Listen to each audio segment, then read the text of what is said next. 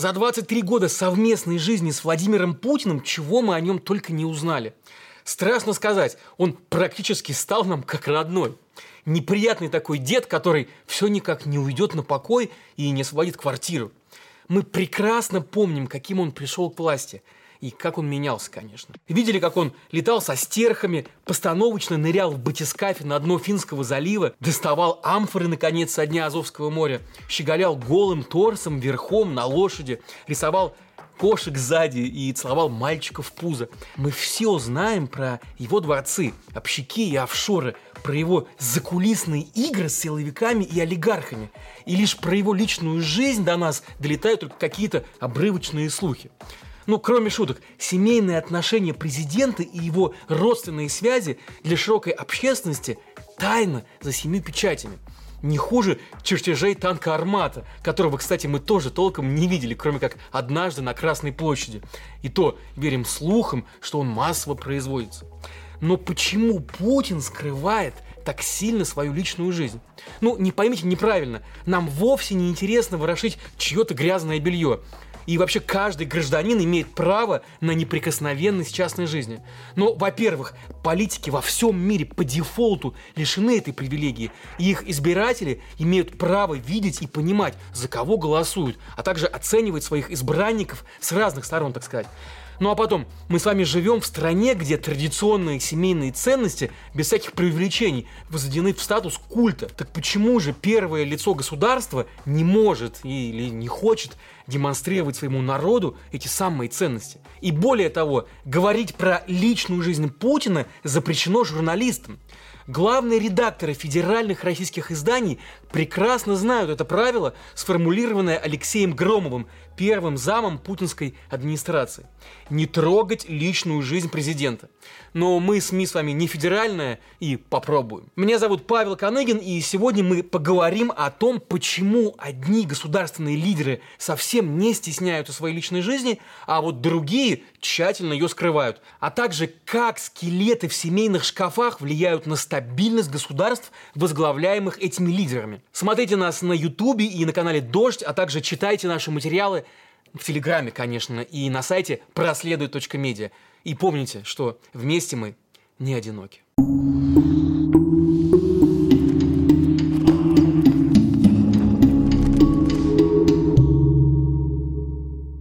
Если избиратели или в случае монархии подданные имеют возможность наблюдать, как выстаивается личная жизнь их лидера, то к стилю управления государством вопросов у них зачастую тоже возникает меньше. При этом семейные истории совсем не обязательно должны быть гладкими. Вспомним, например, треугольник Мэрилин Монро, Джона и Джеки Кеннеди, да или хоть трагическую историю принца Чарльза и принцессы Дианы. Эти семьи переживали такие же драмы, как и семьи простых смертных, и поэтому вызывали доверие. А что мы знаем о личной жизни диктаторов? Вот возьмем, к примеру, Гитлера. Одни исследователи скрупулезно причисляют его любовниц, а вторые считают его вообще тайным геем, ну а третьи – полным асексуалом. Говорят, даже у самой известной его спутницы Евы Браун не было с ним физической близости. В своих мемуарах эсэсовец Ойген Дольман, переводчик Евы Браун во время его поездок в Италию, приводит такую ее цитату о фюрере. Миссия, миссия, миссия – это все, что у него на уме.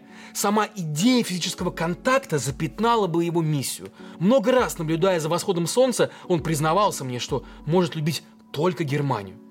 Впрочем, Гитлер во всем крайний пример, в том числе и касаемо личной жизни, конечно. Что ж, ну посмотрим на другой пример, на Сталина. Про деяния Сталина написаны сотни томов на многих языках мира. Про его бурную революционную молодость, про партийную борьбу, про власть, про индустриализацию и репрессии, про роль во Второй мировой войне, вообще про все. Но его личной жизни в этом списке уделена весьма скромная глава. Сталин охранял эту сферу пуще секрета атомной бомбы. Поэтому в наше время отличить правду о жизни советского лидера от слухов уже не так-то и просто. Официально мы знаем, что у Сталина было две жены, и он дважды становился вдовцом. Первой была 21-летняя прачка, сестра однокурсника вождя по семинарии Екатерина Сванидзе. В 1906 году молодые обвенчались в Тбилиси, а уже в 1907 году молодая женщина умерла, оставив мужу восьмимесячного сына Якова. Спустя годы этот мальчик закончит жизнь в немецком плену в концлагере, после того, как отец откажется обменивать его на пленных нацистов. В киноэпопее освобождения сценаристы даже приписали Сталину такую фразу. «Я солдата на фельдмаршала не меняю. После смерти первой жены молодой вдовец какое-то время имел связи с женщинами, на квартирах которых он жил в ссылках. А уже после революции 17 года он вернулся в Петроград и влюбился в молоденькую дочь революционера Сергея Аллилуева, Надежду. Официально они поженились в 1919 году, когда Сталину было 40 лет, а ей всего 18. В браке у пары появилось двое детей – сын Василий и дочь Светлана. Надежда Аллилуева была достаточно жесткой и эмансипированной женщиной. Она умудрялась совмещать материнство с тяжелой партийной работой. Ну так вот, с Иосифом Виссарионовичем у них были поэтому сложные отношения. Они часто ссорились. А по словам биографа Аллилуевой, ссылающегося на ее медкарту, Сталин даже заставлял жену 10 раз сделать аборт, что явно плохо сказалось на их отношениях, да и даже на ее здоровье, конечно. В ноябре в 1932 году Надежда Аллилуева покончила с собой. Сохранилась версия, что на ужине в честь годовщины революции Сталин произнес тост за уничтожение врагов советского государства. Ну а супруга отвлеклась и бокал не подняла, из-за чего вождь очень сильно разозлился и бросил в нее чем-то со стола для привлечения ее внимания. То ли апельсиновой коркой, то ли окурком, то ли хлебным мякишем. Ну а по другой версии, подвыпивший Сталин бросал хлебные мякиши в декольте присутствовавшей на ужине актрисы Галины Цышковской и якобы флиртовал с ней. Ну а Надежда, конечно, приревновала его. Сталин крикнул ей «Эй ты, пей!» Аллилуева огрызнулась «Я тебе не эй!» Бросила ужин и ушла. Ну а на следующий день ее нашли в своей комнате, застрелившейся а широкой публике в качестве причины смерти супруги вождя называли острый приступ аппендицита. Говорят, как-то в кругу приближенных вождь вспомнил гибель жены и оборонил такую фразу «Меня она искалечила на всю жизнь». Вывод из этих историй напрашивается простой. От человека, столь безжалостного к собственному народу, трудно ожидать, что он будет заботливым семенином и любящим мужем. Ну и, конечно, наоборот – грубый и жестокий муж вряд ли станет ласковым лидером нации. Впрочем, у каждого диктатора свои причуды. Вот Путин на фоне коллег по цеху кажется почти вегетарианцем. 30 лет своей жизни он провел в официальном браке с одной только женщиной. Ее зовут Людмила. Назовите все имеющиеся у вас источники Источники именно домо, домохозяйка. Я, я уже заранее посмотрела. У нас один источник. Да. Но последние 20 лет этот брак, по сути, был фикцией. Владимир и Людмила познакомились в 1981 году на концерте Аркадия Райкина в Ленинграде. Людмиле тогда было всего 22 года, и она работала стюардессой, а Путину было 28, и он уже готовился к поездке в Германию в качестве резидента КГБ. Вот как Людмила описывала свидание с будущим мужем в интервью Олегу Белоцкому, который писал о паре книгу. Цитату приводит издание «Проект».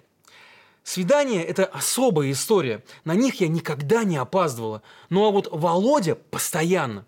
Полтора часа – это было в порядке вещей. Помню, стою в метро. Первые 15 минут опоздания выдерживаю нормально. Полчаса – тоже вполне ничего. Но когда уже час проходит, а его все нет, то просто плачешь от обиды. А через полтора часа уже вообще не испытываешь никаких эмоций. От свидания к свиданию изо дня в день все повторялось. Пара провстречалась три года, прежде чем пожениться, а потом они вместе уехали в Дрезден. Вскоре у молодых появилось две дочери. Мария 85 -го года рождения и Катя 86 -го. Обеих девочек назвали в честь бабушек. И вот пока муж работал и заседал с коллегами, возвращаясь домой за полночь, Людмила сидела с детьми и чувствовала себя, я цитирую, пустым местом, обслуживающим персоналом. Об этом она жаловалась и автору книги о Путинах Болоцкому. И в письмах тоже жаловалась своей немецкой подруге, опубликовавшей потом их в виде мемуаров. Например, вот характерная цитата. Представьте себе, пишет она, «Я беременная Катей на седьмом месяце. Маша в одной руке, сумка с продуктами в другой и пешком на шестой этаж». Ну и тут на лестничную площадку выходит муж, то есть сосед, с женой и видит меня, карабкающуюся наверх. Немая сцена. У мужчины глаза стали большими-пребольшими. Он только и смог выдохнуть. «Люда, ну разве так можно?» Затем мужчина хватает Машу, сумку и поднимает их на шестой этаж. Но ведь это было единожды, а у меня таких походов за день минимум три. Потом, знаю, сосед несколько раз говорил мужу, «Володя, надо помогать, надо помогать, Володя». Но это не возымело особенного действия, так как у Владимира Владимировича был принцип «женщина в доме все должна делать сама». Конец цитаты. В начале 90-го года Путин с детьми вернулись на родину в Питер, где будущий диктатор начал политическую карьеру. С этого момента отношения в семье Путиных стали портиться еще сильнее. Как бывший гэбист, Путин приложил очень много усилий, чтобы засекретить всю информацию о своих детях. Он никогда не появлялся с ними на людях, а девочки вообще учились и жили даже под другими именами и фамилиями. Сегодня дочерьми Путина СМИ называют медика-эндокринолога Марию Воронцову и Екатерину Тихонову, возглавляющую фонд «Национальное интеллектуальное развитие», а также компанию «Инопрактик». Отвечая на многочисленные вопросы о родстве в публичном пространстве, Путин называет их «эти женщины» и уклоняется от ответов. Сказали про, а, про а, вопросы, связанные с бизнесом упомянули одну женщину, упомянули вторую. Вы же не все рассказали, наверное. Многочисленные расследования показывают, что до войны в Украине дела у путинских дочек шли вовсе даже неплохо. Например, и на практике Екатерины Тихоновой занималась девелоперским проектом «Технологическая долина МГУ» на Воробьевых горах – и стоил этот проект 150 миллиардов рублей. А сама она была замужем за Кириллом Шамаловым, самым молодым, как ни странно, российским миллиардером, занимавшим 75-ю строчку в списке Forbes. А вот ее старшая сестра Мария вышла замуж за бывшего топ-менеджера Газпромбанка иностранца, голландца Йорита Йоста Фаасена, а также получила кандидатскую степень в эндокринологии и стала совладелицей крупнейшего в российском здравоохранении частного инвестиционного проекта по борьбе с раком стоимостью в 40 миллиардов рублей. Впрочем, сейчас обе девушки находятся в свободном плавании. Екатерина рассталась с Шамаловым еще в 2018 году, а о разводе Марии с голландцем Фаасеном стало известно в марте 2022 года. Впрочем, доподлинно так и неизвестно, реально ли это был развод или фиктивный, потому что голландец Фаасен до сих пор живет в Москве и даже продолжает иметь дела в семейном, так сказать, бизнесе. Ну а в апреле 2022 года США, как известно, ввели против обеих девушек персональные санкции.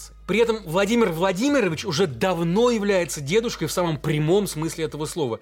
В 12 году, например, Мария родила Путину первую внучку, а в 17 году во время прямой линии Путин подтвердил, что у него и правда родился второй внук. Секретность вокруг этой темы он объяснил тем, что ему хочется, чтобы они жили нормальной жизнью, так как иначе их не оставят в покое. Понимаете, в чем дело? Я не хочу, чтобы они росли какими-то принцами крови. Я хочу, чтобы они нормальными людьми выросли. Для этого им нужно обычное общение, рядовое общение в детских коллективах. Стоит только мне сейчас сказать, э, значит, возраст, имя, вот они сразу же будут идентифицированы, их не оставят в покое. Э, это нанесет ущерб просто развитию ребенка. Поэтому все у меня нормально. Я прошу меня понять правильно, отнестись пониманию, с пониманием к этой позиции. Ну и здесь Путин, конечно, лукавит. Ведь его дети живут именно как принцы крови. И, наверное, во многом благодаря тому, что информацию о них власть тщательно скрывает от общества. Ну, не знают правды о России и сами дочери президента. И вот, в частности, голландский предприниматель, живший несколько лет в Москве и приятельствовавший с Марией, рассказывал мне такую историю – дочь Путина не знает, насколько сильно в стране нарушаются права человека. Например, несмотря на то, что в ее компании были и представители, например, мира ЛГБТ, с которыми она общалась, Мария считала, что ничто не мешает им нормально жить и развиваться в России. А все сообщения СМИ о нарушении их прав она называла раздутыми. Она производила на меня впечатление очень осмысленной девушки, но тем не менее, которая вела себя как принцесса. Так вот делился со мной впечатлениями голландский друг Марии Путиной. Я продолжу его цитату. Когда я говорил ей, что средняя зарплата в российской провинции 300 евро, а это было еще до Крыма, Маша удивлялась и не верила мне. Как 300? Минимум должно быть 600-700. И так и есть. Конец цитаты. Некоторые, как принц Гарри, например, уже будучи взрослыми, даже отказываются от королевских привилегий, чтобы жить простой человеческой жизнью. Ну а что не так с внуками Путина? И из каких соображений от нас прячут вторую и третью путинские семьи? Согласно данным расследований наших коллег из издания «Проект», еще в конце 90-х годов и начале 2000-х Путин завел себе роман на стороне с бывшей уборщицей Светланой Кривоногих, которая в 2003 году родила дочь Елизавету. Проведенный журналистами компьютерный анализ показал феноменальное внешнее сходство девушки с Владимиром Путиным. Да тут и анализа не надо, вы только взгляните на эти фотографии. С приходом Путина к власти у простой уборщицы кривоногих появляется элитная недвижимость, и она становится акционером Банка России и даже национальной медиагруппы. А в 2023 году Великобритания вводит против Светланы персональные санкции. Ну и, конечно, нельзя никак обойти стороной историю с бывшей гимнасткой Алиной Кабаевой. Их роман развивался с начала 2000-х годов, и также не укрылся от всевидящих глаз журналистов. Девушке тогда было всего 20 с небольшим, а ее кавалеру за 50. Впервые данные об их отношениях всплыли в газете «Московский корреспондент» в 2008 году. Ну а после этого газета была стремительно, просто моментально закрыта, якобы по финансовым причинам. Ну а позже о романе Путина и Кабаевой сообщали такие крупные издания, как «Нью-Йорк Пост» и пари-матч. А наши российские коллеги-расследователи неоднократно писали о множестве объектов элитной недвижимости и суперяхте во владении Кабаева. И ее родственников, конечно. Вот уже почти 10 лет Алина Маратовна возглавляет совет директоров национальной медиагруппы, принадлежащей другу Путина Юрию Ковальчуку. В апреле 22 года газета The Wall Street Journal со ссылкой на источники среди официальных лиц писала, что власти США даже не вводят санкции в отношении Кабаевой в связи с российским вторжением в Украину, так как боятся дальнейшей эскалации напряженности в отношениях между Россией и США. Власти США действительно действительно считают Кабаеву матерью как минимум троих детей Путина.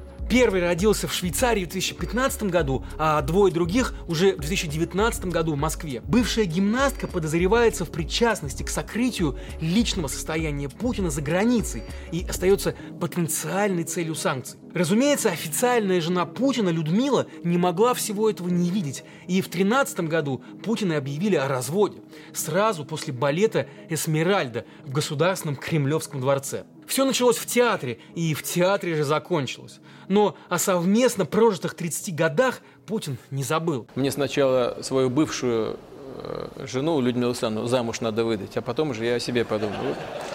Ну, Путин свое слово сдержал и выдал Людмилу за предпринимателя Артура Очеретного, который на 20 лет моложе ее и обеспечивает ее немаленьким приданным в виде целого старинного особняка по адресу Воздвиженка, дом 9. Собственно, вот и вся или почти вся нехитрая правда о личной жизни Владимира Путина.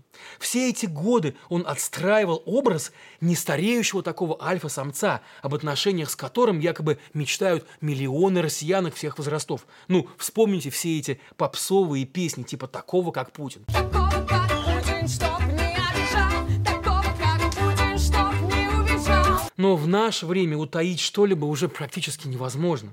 Все тайное быстро становится явным. И вот перед нами уже никакой не альфа-семенин, а заурядный такой пожилой мужчина со своим багажом сомнительных историй про похождение и неверность. Ну, конечно, здесь не хочется совсем вставать в такую морализаторскую позу, ведь кто из нас не без греха? Но когда государство начинает тебя поучать, издавать законы, приказывать тебе, кого любить, а кого не любить, с кем жить, сколько рожать, прикрывая все это какой-то моралью, какими-то скрепами, первым делом хочется спросить, а кто вы такие вообще, товарищи судьи? Вы сами-то какое имеете отношение ко всему этому? Но, увы, в ответ мы получим или очередную ложь, или даже удар дубинкой по голове. Впрочем, это не мешает нам просто знать и не забывать, с кем мы на самом деле имеем дело, а значит, меньше их бояться и не переоценивать. Продолжение следует.